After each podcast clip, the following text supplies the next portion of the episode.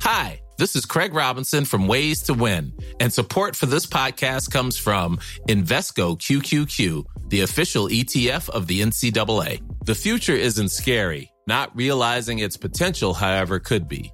Just like on the recruiting trail, I've seen potential come in many forms as a coach. Learn more at Invesco.com/QQQ. Let's rethink possibility. Invesco Distributors, Inc. Hey, it's Ryan Reynolds, and I'm here with Keith, co-star of my upcoming film, If, only in theaters May 17th. Do you want to tell people the big news? All right, I'll do it. Sign up now and you'll get unlimited for $15 a month and 6 months of Paramount Plus Essential Plan on us. MintMobile.com/switch. Upfront payment of $45 equivalent to $15 per month. Unlimited over 40 gigabytes per month. Face lower speeds. Videos at 480p. Active Mint customers by 5/31/24 get 6 months of Paramount Plus Essential Plan. Auto renews after 6 months. Offer ends May 31st, 2024. Separate Paramount Plus registration required. Terms and conditions apply if rated PG. You should celebrate yourself every day, but some days you should celebrate with jewelry. Whether you want to commemorate an unforgettable moment or just bring some added sparkle to your collection, Blue Nile can offer you expert guidance and a wide assortment of jewelry of the highest quality at the best price. Go to BlueNile.com today and experience the ease and convenience of shopping Blue Nile, the original online jeweler since 1999. That's BlueNile.com. BlueNile.com.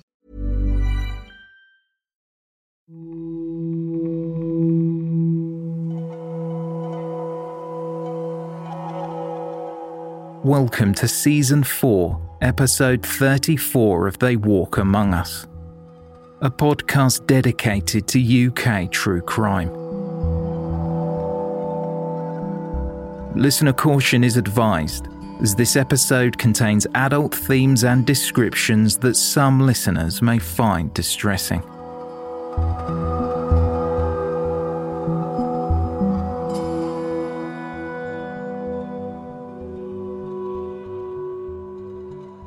From the outside in, there did not seem to be anything wildly different about the Barrass family.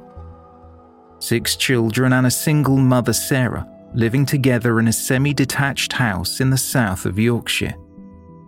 But the Barrass family were not the only occupants. Sarah shared her life with a secret so big, she was willing to do absolutely anything, even the unthinkable, to protect it.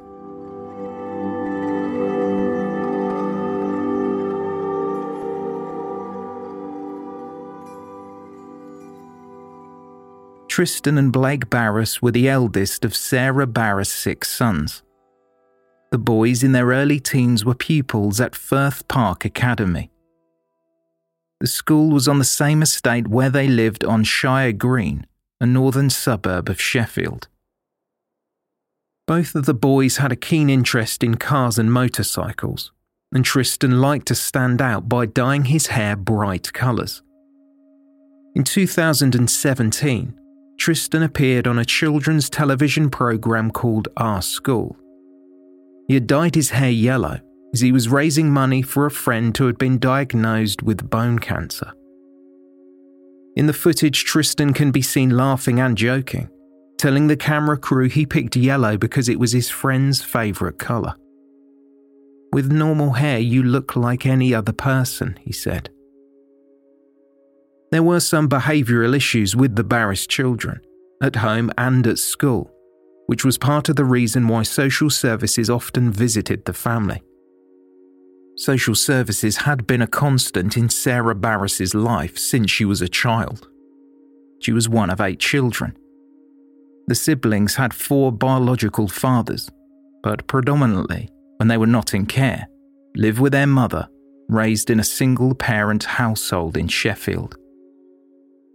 Martin Barrass, one of Sarah's younger brothers, later recalled their childhood to a journalist for the Mirror newspaper. "It was chaotic," he said. "There were always people in and out drinking, smoking weed. We could go to bed when we wanted, get up when we wanted, not go to school." Martin felt his sister's behaviour changed when their older half-brother, Brandon Machin, returned to live with the family after he had been placed in care. Sarah was a shy child, protective of her younger siblings, but she became someone else entirely when Brandon moved back home. Sarah and Brandon had a mutual love of horror films, and as they were unsupervised, the children would spend hours and hours watching them. The gore they experienced on screen spilt over into real life, as Martin would recollect. He explained, "They love killing things and inflicting pain. We had mice, tiny little black and white things. One day I heard my sister Donna, who has since died, screaming and crying. I walked in, and Brandon and Sarah were laughing, chasing the mice, stamping on them, killing them. I tried to push them away, but they were too strong. They were falling over laughing while we were in floods of tears, looking at the little bodies on the floor. Another time we were playing and Sarah shoved a girl out of a tree. She pushed her really hard, and the girl screamed as she hit the floor, badly hurting her arm. Sarah just stood there laughing. She thought it was really funny. I knew from when they killed the mice that they were really evil." Martin Barrass was confident that Brandon was an influencing factor over his sister's development. Once her and Brandon got close, she changed. She became a bully, Martin said. They would always be together and were thick as thieves. Brandon once beat someone up at school for no reason, just to impress Sarah. Recounting how scared he was, he spoke about the physical violence he suffered at the hands of his half-brother. "Brandon would torment me. One day at the park, Brandon called me over, turned me upside down and rammed me headfirst into the floor. He terrified me. He was violent and would punch people for no reason and get into fights. Sarah was his sidekick. They were always whispering together."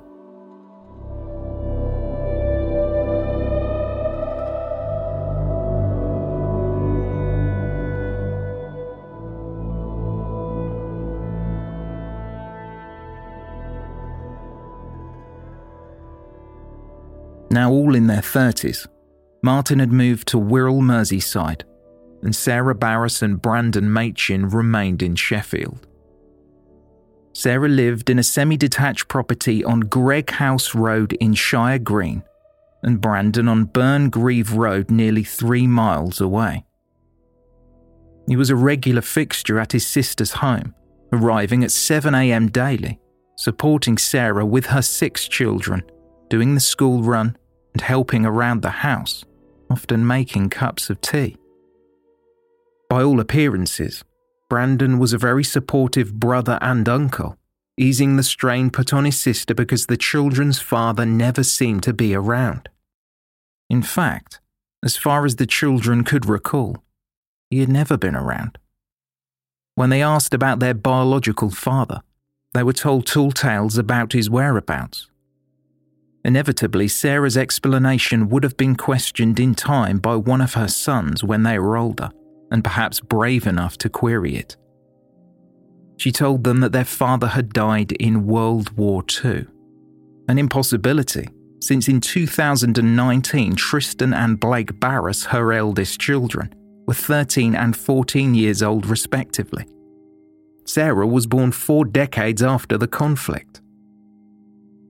The identity of the father to all 6 children was only known to Sarah Barrass and her half-brother Brandon Machin.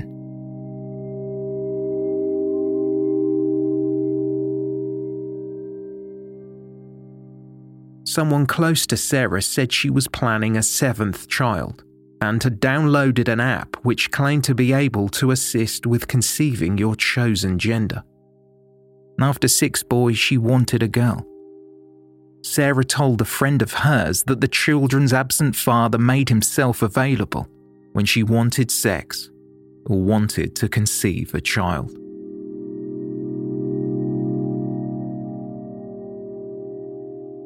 In spring 2019, Sarah Barrass made several posts on Facebook which may have seemed off-colour, but they foreshadowed what was to come.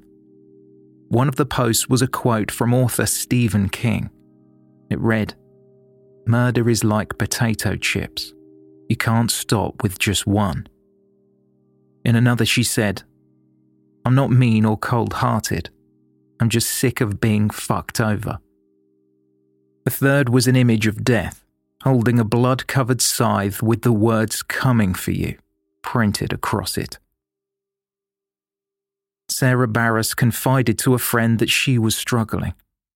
In one text message exchange she wrote, I've thought of every possible solution to this mess. Mass murder, putting them all in care, checking in to the local nut house. I love my kids too much to kill them. I can't put them into care for the same reason.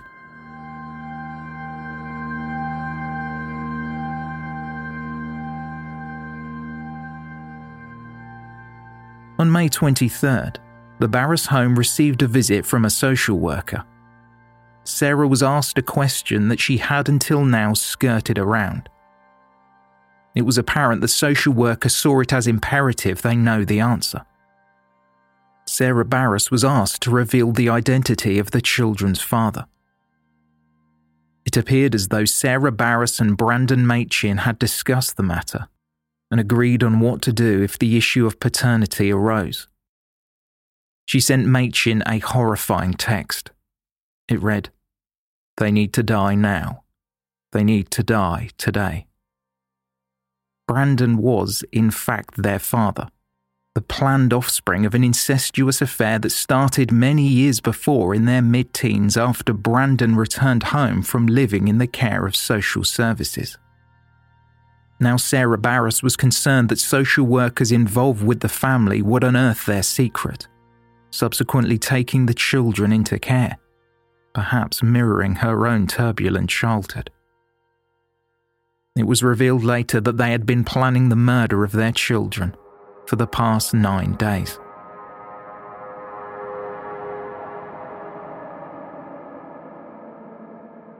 It was a Thursday night. Barrass made a post on Facebook and sent text messages claiming the children were unwell. She wrote that they had picked up a sickness bug, covering for her actions and stopping any concern when the boys didn't attend school on Friday. The evening before the children's bedtime, their parents gathered medication from around the house, including one of the boys' prescriptions for ADHD. They insisted the four eldest boys swallow the pills, who were at first reluctant and refused to do it. Eventually they complied, taking the tablets with a swig of fizzy drink. If Sarah Barrass and Brandon Machin's plan worked, the children would have died in their sleep. They didn't, and all four got up the next day, dazed and weakened by the medication. Barrass sent a text message to Machin to let him know their sons were still alive. Machin came over to the house straight away, and Barrass searched online for other methods to kill her children. The Google searches included strangulation, drowning, and suffocation. What would follow next was the stuff of nightmares. Barrass strangled her son Tristan with a dressing gown cord before Machin strangled Blake with his bare hands. They then swapped over, and while the bodies of their sons were still in their beds, Barrass and Machin wrapped plastic bin bags over the heads of the two eldest sons to make sure they were dead. Machin then went downstairs to get an energy drink. They both ran a bath and then tried to drown one of their petrified children. Thankfully, despite their repeated efforts, they didn't succeed. Sarah Barrass then gathered her four youngest sons, two below the ages of 13, one aged 3, and another 8 months, and barricaded herself in the bedroom.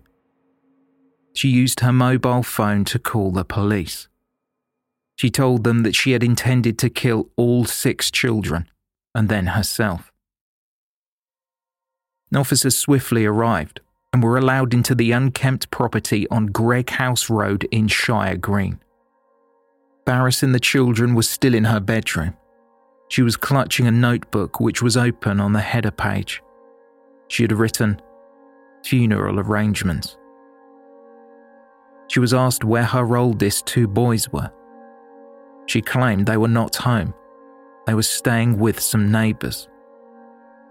But one of the younger boys caught the attention of an officer, and bravely, without speaking, he moved his finger across his throat, motioning that his brothers were dead.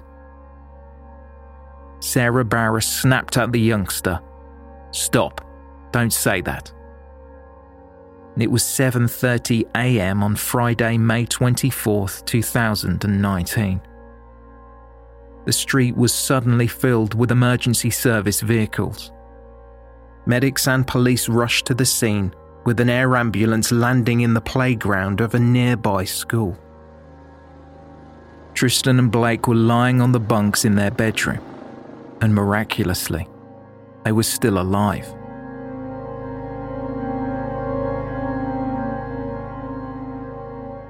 Less than 2 hours later in the emergency room, Tristan and Blake both lost their struggle to cling to life, only 12 minutes apart.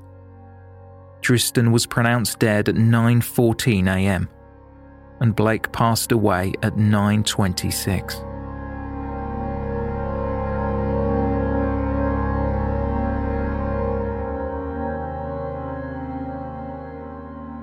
The four remaining children had been taken to a hospital. Two were suffering vomiting and hallucinations from being forced to consume a cocktail of drugs the evening before. Thankfully, later that day, all four were physically well enough to leave, though the psychological effects of what happened to them over the last 2 days would forever remain with them. Aaron Brunskill, a neighbour to the Barrass family, spoke with reporters shortly after police and the ambulance service arrived. He said, "Suddenly we had about 20 police cars and 4 ambulances. We had 15 directly on the street outside and 5 more further down. Then the air ambulance came. They were just taking children away. The air ambulance landed in the school.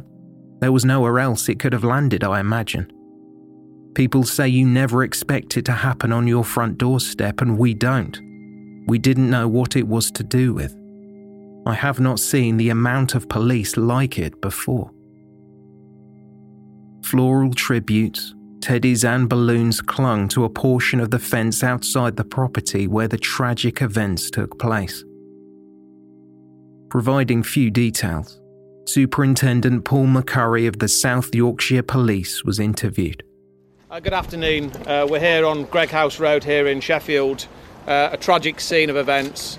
This morning at around 7:30, the emergency services responded to a property on this street. As a result of that, a number of children were taken to hospital. Sadly, 2 children have since died and 4 children remain in hospital. As you can appreciate, this is a very early stages of our investigation. Our detectives are supporting the family. The family are aware of the circumstances and our inquiries will continue to develop during the day. I think it's really important that I reassure the wider community that there is no wider risk. 2 people have been arrested on suspicion of murder and remain in police custody.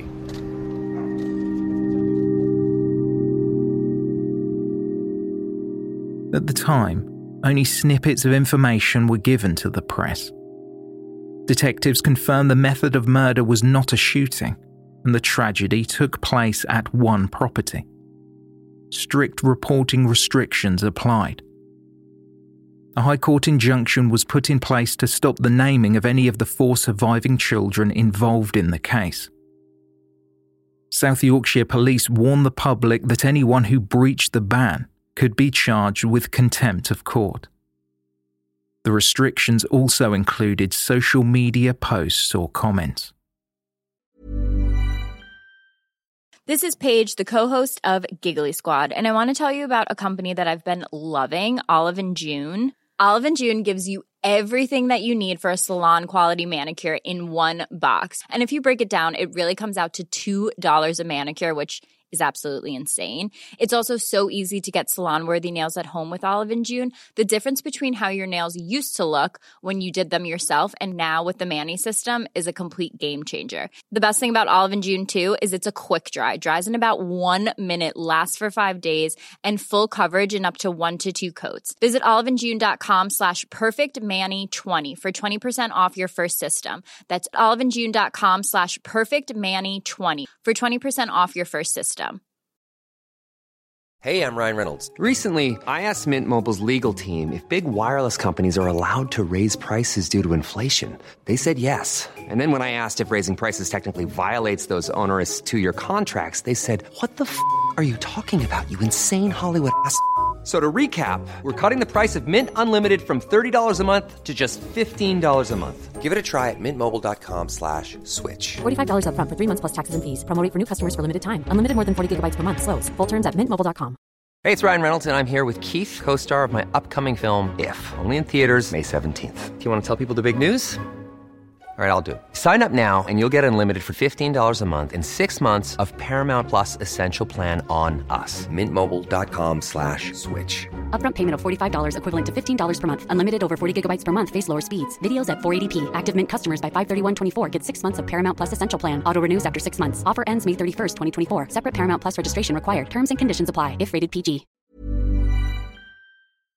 This episode of They Walk Among Us is brought to you in association with ScentAir. Ever entered a seemingly perfect space only to feel like something was missing? That's where ScentAir comes in. With over 3 decades of experience, ScentAir leads the scent marketing industry, scenting resorts, retail outlets, event spaces and more, partnering with major brands like Westin Hotels and Snap Fitness. Chances are you've already encountered their fragrances firsthand. And now ScentAir is offering you a luxury fragrance experience in the comfort of your home. Visit ScentAir.com to explore their online store and infuse your spaces with unforgettable scents. ScentAir diffusers are sleek and fill your space with vivid fragrance for up to 300 hours. And the ScentAir app lets you schedule your fragrance and control your intensity right from your phone. What's more, all of ScentAir's more than 60 fragrances are phthalate-free, cruelty-free, safe for families and EcoVadis certified sustainable. Differentiate your space with scent. Try luxury home fragrance trusted by the pros by going to ScentAir.com and using promo code AMONGUS for an extra 25% off your first order. That's promo code AMONGUS for an extra 25% off your first order at ScentAir.com. Sarah Barrass, 34, and Brandon Machin, 38, were remanded in custody and appeared in court 4 days later. They were charged with the murder of their 2 sons, and Barrass was also charged with 3 counts of attempted murder against 2 other children. At the 10-minute hearing, the pair wearing prison-issued tracksuits did not enter a plea. Each defendant spoke only to confirm their name, address and nationality. Sarah Barrass was in tears as she entered the courtroom. She became distraught when she saw both her friends and family in the public gallery. Hysterical, Barrass was allowed to leave momentarily to compose herself. A member of the public shouted "bastard" when Brandon Machin's name was read aloud. He did not react. He simply stared straight ahead. The pair were separated in the glass dock by several prison guards, but managed to exchange several words before the proceedings began. Sarah Barrass briefly interrupted, shouting at the magistrate that they had incorrectly spelt her son's names. "They're my children," Barrass exclaimed. She was heard screaming, protesting her innocence, as she was escorted out of the building. "I didn't kill my boys," Barrass yelled. "Swear to God, I didn't do it. You will see. Swear to God, you will all fucking see." Unsurprisingly, due to the extreme nature of the charges, both defendants were told by Judge Roger Thomas QC that they would remain in custody until their next court appearance at Sheffield Crown Court, less than a month later on June 21st. A provisional trial date was later set for November 12, 2019.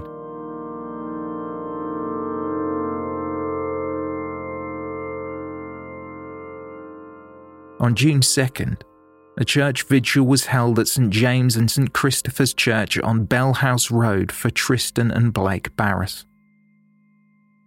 Shire Green is a friendly and resilient community that has been shaken by this tragic event, the Reverend David Dean Revell said.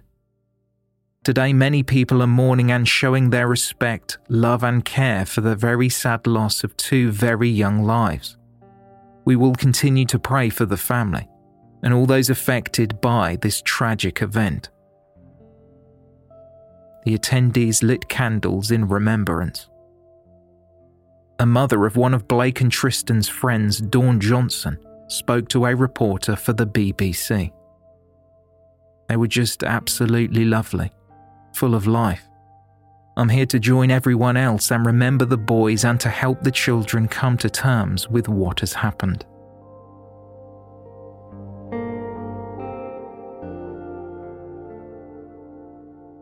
Three days after the vigil, an inquest was opened at Sheffield Medico-Legal Centre.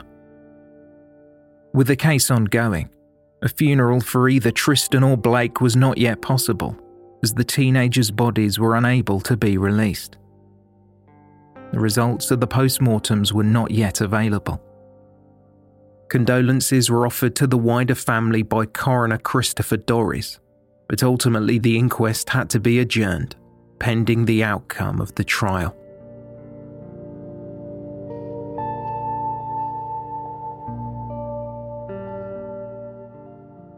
On August 8, 2019, a joint funeral for Tristan and Blake was finally held. The community and family in attendance made every effort to make the send-off specific to the tastes of the teenagers who died. Tristan and Blake's love of cars and motorbikes was honoured in a spectacular way. Approximately 300 bikers on their motorcycles led the journey in front of the hearse, which had a single coffin that both boys were laid to rest in. The procession of motorbikes was joined by two Lamborghini sports cars. The ceremony was absent the teenager's mother Sarah and father Brandon, who were both in custody. Friends and members of their wider family remembered the Barrass brothers fondly. Matthew Saunders, who knew Tristan and Blake, told reporters, I hope they're smiling in the sunshine. I hope they're always together. I hope they're full of love together. Matthew Saunders spoke about the circumstances surrounding the children's deaths, and said family and friends were trying to make sense out of something that will never make sense. Another attendee, Danielle Bain, said, Words can't describe how proud I am of these two boys. They were happy, funny, bright boys. More importantly, they were caring and polite. Civil celebrant Lisa Livesey was interviewed after the ceremony. And I think the service today reflected that with the amount of people there, the love that was there for both of them. I think this summed up everything that people thought about them through those years.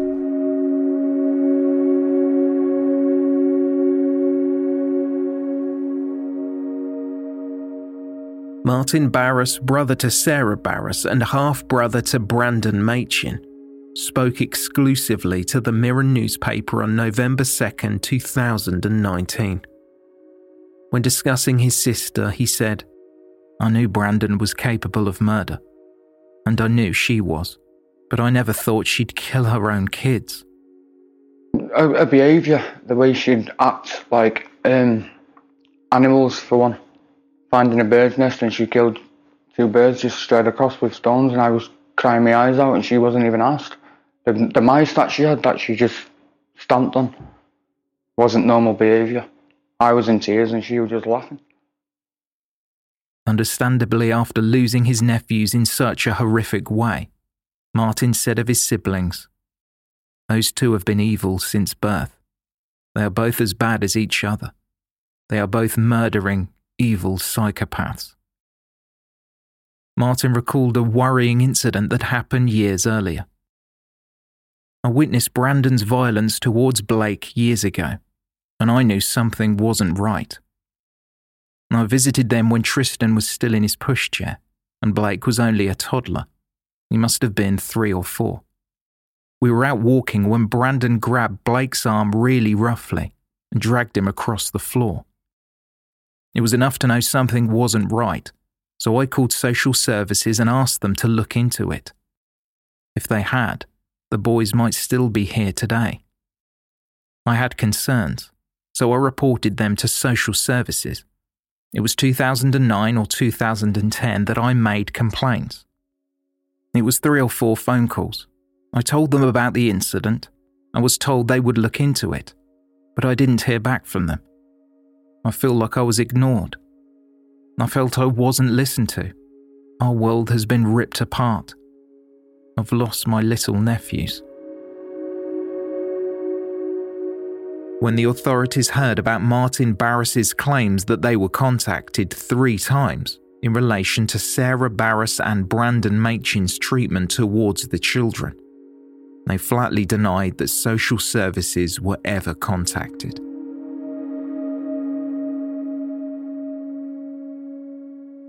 Martin said he had only learnt about the death of his nephews through a social media post on Facebook.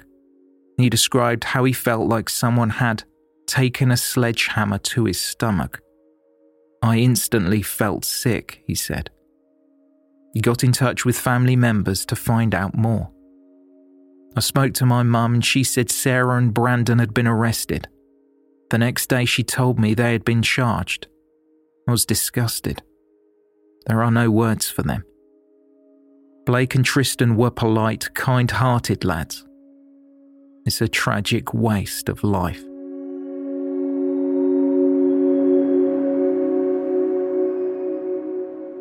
On September 27, 2019, Sarah Barrass, now 35, and Brandon Machin, 39, appeared at Sheffield Crown Court. The pair admitted to 2 counts of murder, 5 counts of attempted murder, and 1 count of conspiracy to murder. Sentencing was due to take place on November 12th. Machin and Barrass were told by Judge Jeremy Richardson QC, "No words of mine can ever fully reflect the enormity of what you have both done. The crimes you have committed, quite frankly, speak for themselves. The murder of 2 children, the attempted murder of 4 children, and the overarching conspiracy to murder those children. I repeat, these crimes speak for themselves. I have little doubt that each of you will in due course be sentenced to several terms of life imprisonment." This may well be the case, but it's a matter for the judge where a whole life order is imposed.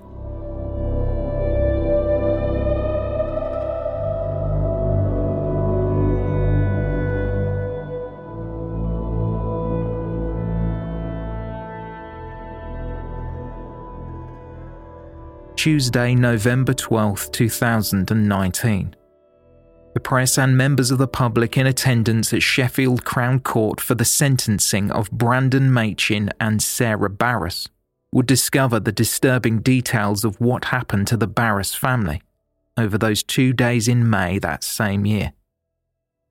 After killing his sons, Brandon Machin callously told police he had, quote, "that feeling when you just want to strangle the life out of someone."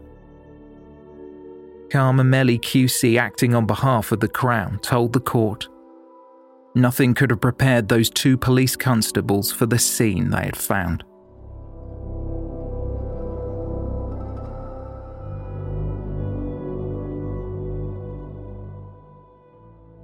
The facade of the family was relatively normal. Karmamelli QC explained, "The picture of the Sarah Barrass household prior to the events in 2019 was, to the outside world, a household of a loving single mum with 6 children, heavily supported by her brother Brandon Machin. In fact, unknown to everyone but the defendants, Brandon Machin was in a sexual relationship with his half-sister Sarah Barrass, and he was the father of all 6 children, The children believed and even told officers at the scene that their father was dead, having died in the Second World War. The QC said it was, quote, clear that the relationship between the two defendants was of a consensual sexual relationship. The impression left on acquaintances of Sarah Barrass was that she was in charge of that relationship. She, quote, definitely wore the trousers. Onlookers in the public gallery at Sheffield Crown Court heard how Barrass regularly told her children, I gave you life. I can take it away. The prosecutor said that speaking to the boys in that way was described as an everyday thing.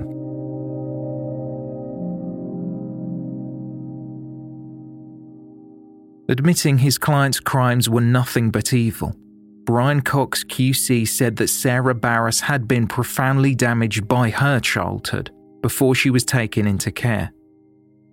He claimed Barrass had suffered neglect and emotional, physical and sexual abuse. The defendant was desperate to prevent her children being taken into care, he said. She couldn't cope with the prospect of them being removed. Sarah Barrass had contacted the local council to ask for help with her children.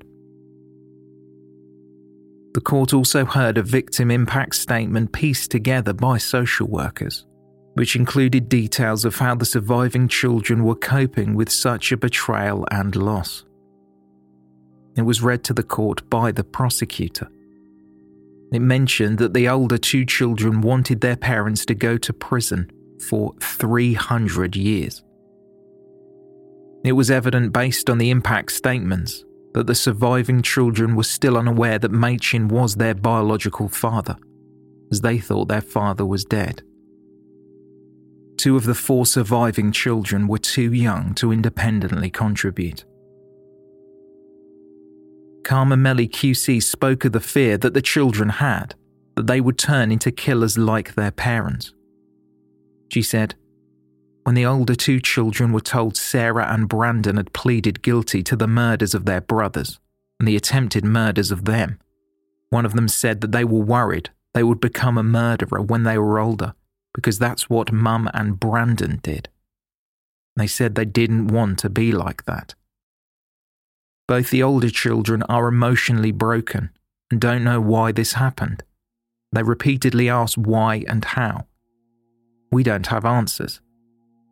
Both kept saying they just wanted a nice family home and say they want their brothers back because it's too hard without them.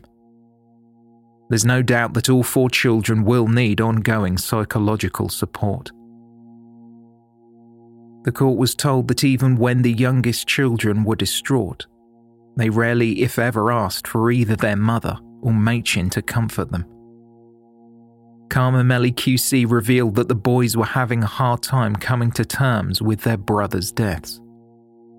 They were, quote, really struggling, knowing they will not see their big brothers again and not seeing their other siblings every day. They have lost everything.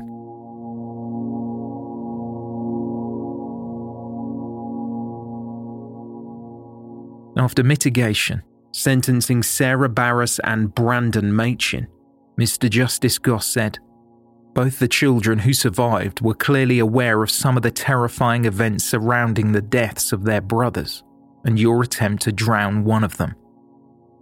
The initial effect on them as described by them was frightening. Unsurprisingly, they are extremely upset and anxious. The statement from their social worker on their behalf describes their inevitable confusion, the effect of the loss of their brothers upon them, and the incredible emotional hardship of these events on the older children and of being separated. Inevitably, they will require a significant amount of support. The long-term consequences for them and the younger children as they grow older and become aware of what happened cannot be known, but it is likely to be significant. You considered your love for them and fear of being parted from them entitled you to take their lives as well as your own.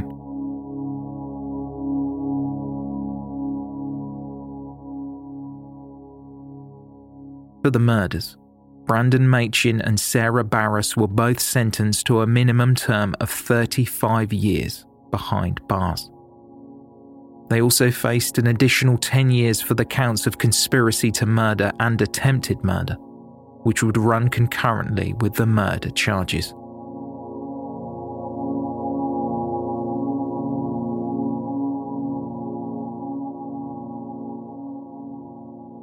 With reporting restrictions lifted, besides the identities of the 4 living Barrass children, the media were now able to report that Sarah Barrass and Brandon Machin were half-siblings.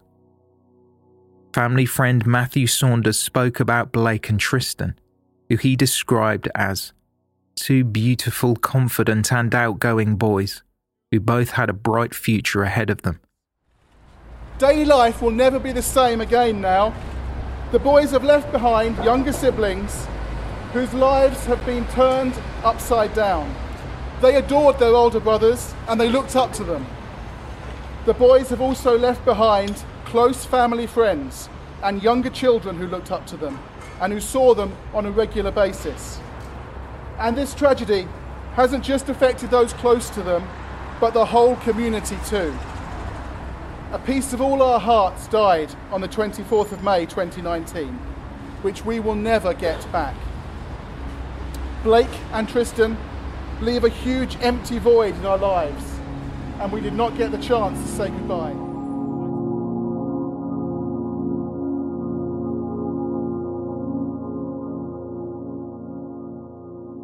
The criminologist at Birmingham City University, Professor Elizabeth Yardley, was interviewed by a reporter for the Daily Record about the crimes committed by Sarah Barrass. She said, "The important thing to emphasise is this kind of thing doesn't come out of the blue. You don't turn from a loving parent one day into a filicidal killer the next. She would have seen her children not as individuals with rights and autonomy, but as things to be controlled. They were her possessions. She owned them. She was quoted as saying to the children, 'I gave you life, I can take it away.' So she doesn't see her children as individuals to be loved and nurtured. That would come in turn from her own experiences.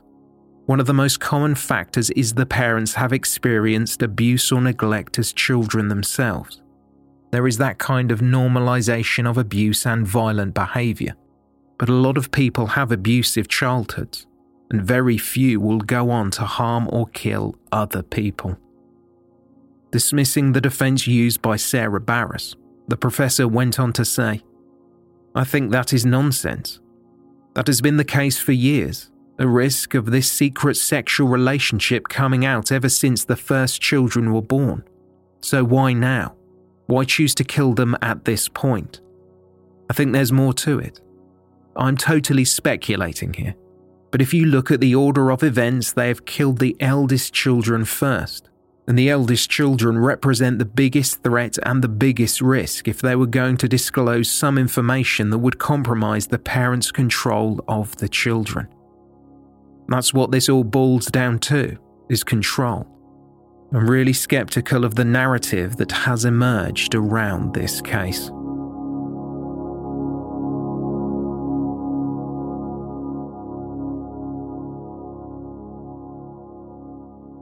Executive Director of People's Services at Sheffield City Council explained that focus remains on the well-being of the surviving children. The Sheffield Children Safeguarding Partnership, a statutory body responsible for overseeing safeguarding children, initiated a serious case review, or SCR, to investigate what happened. Discussing the next steps, Executive Director John McIlwraith went on to say, "This is such a tragic and, we hope, isolated case that it is vital to examine every aspect in order to establish what can be learned to inform the development of future professional practice. We anticipate that the SCR will take up to 6 months, but this is subject to many factors and time scales may change. The most important thing is taking the necessary time to get the review right. We have many hundreds of families in Sheffield who are cared for by our children's services, but there are always new lessons to learn. so we need to understand alongside all partners in the city as much as we can about why and how these tragic events happened, as much as it is ever possible to understand such a terrible act.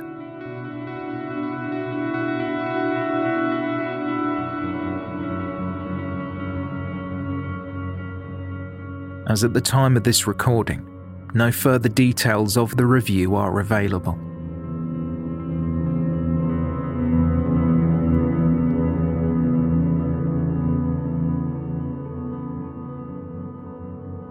So where are we now?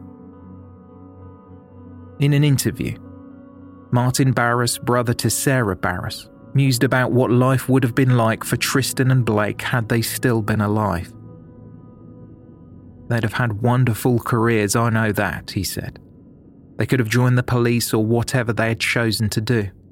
It's messed me up a little bit. And I feel numb at times as well. Like, guilty. I mean, I should have spoke more or, you know what I mean, gone down and seen him more. Should have done something more. You know, I could have picked up on something. You know what I mean? So yeah, I feel guilty and I feel like I've let down as everyone else.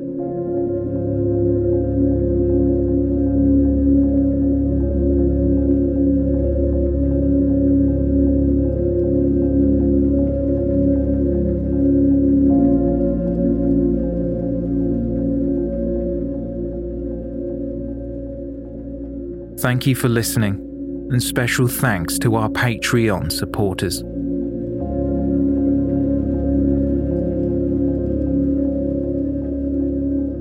Information on this episode can be found in the show notes or on our website, theywalkamonguspodcast.com.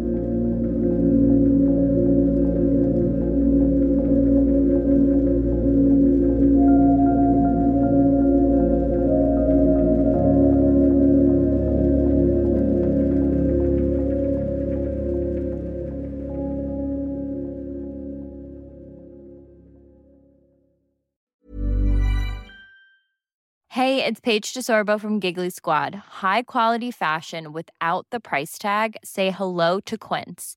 I'm snagging high-end essentials like cozy cashmere sweaters, sleek leather jackets, fine jewelry, and so much more. With Quince being 50 to 80% less than similar brands. And they partner with factories that prioritize safe, ethical, and responsible manufacturing. I love that. Luxury quality within reach. Go to quince.com/style to get free shipping and 365-day returns on your next order. Quince.com/style. This message comes from BOF sponsor eBay. You'll know real when you get it. It'll say eBay Authenticity Guarantee. And you'll feel it. Maybe it's a head-turning handbag, a watch that says it all, jewelry that makes you look like the gem, or sneakers and streetwear so fresh every step feels fly. eBay gets it. So look for the blue checkmark next to that thing you love and be confident that every inch, stitch, sole, and logo is checked by experts. With eBay Authenticity Guarantee, you can trust that feeling of real is always in reach. Ensure your next purchase is the real deal. Visit eBay.com for terms.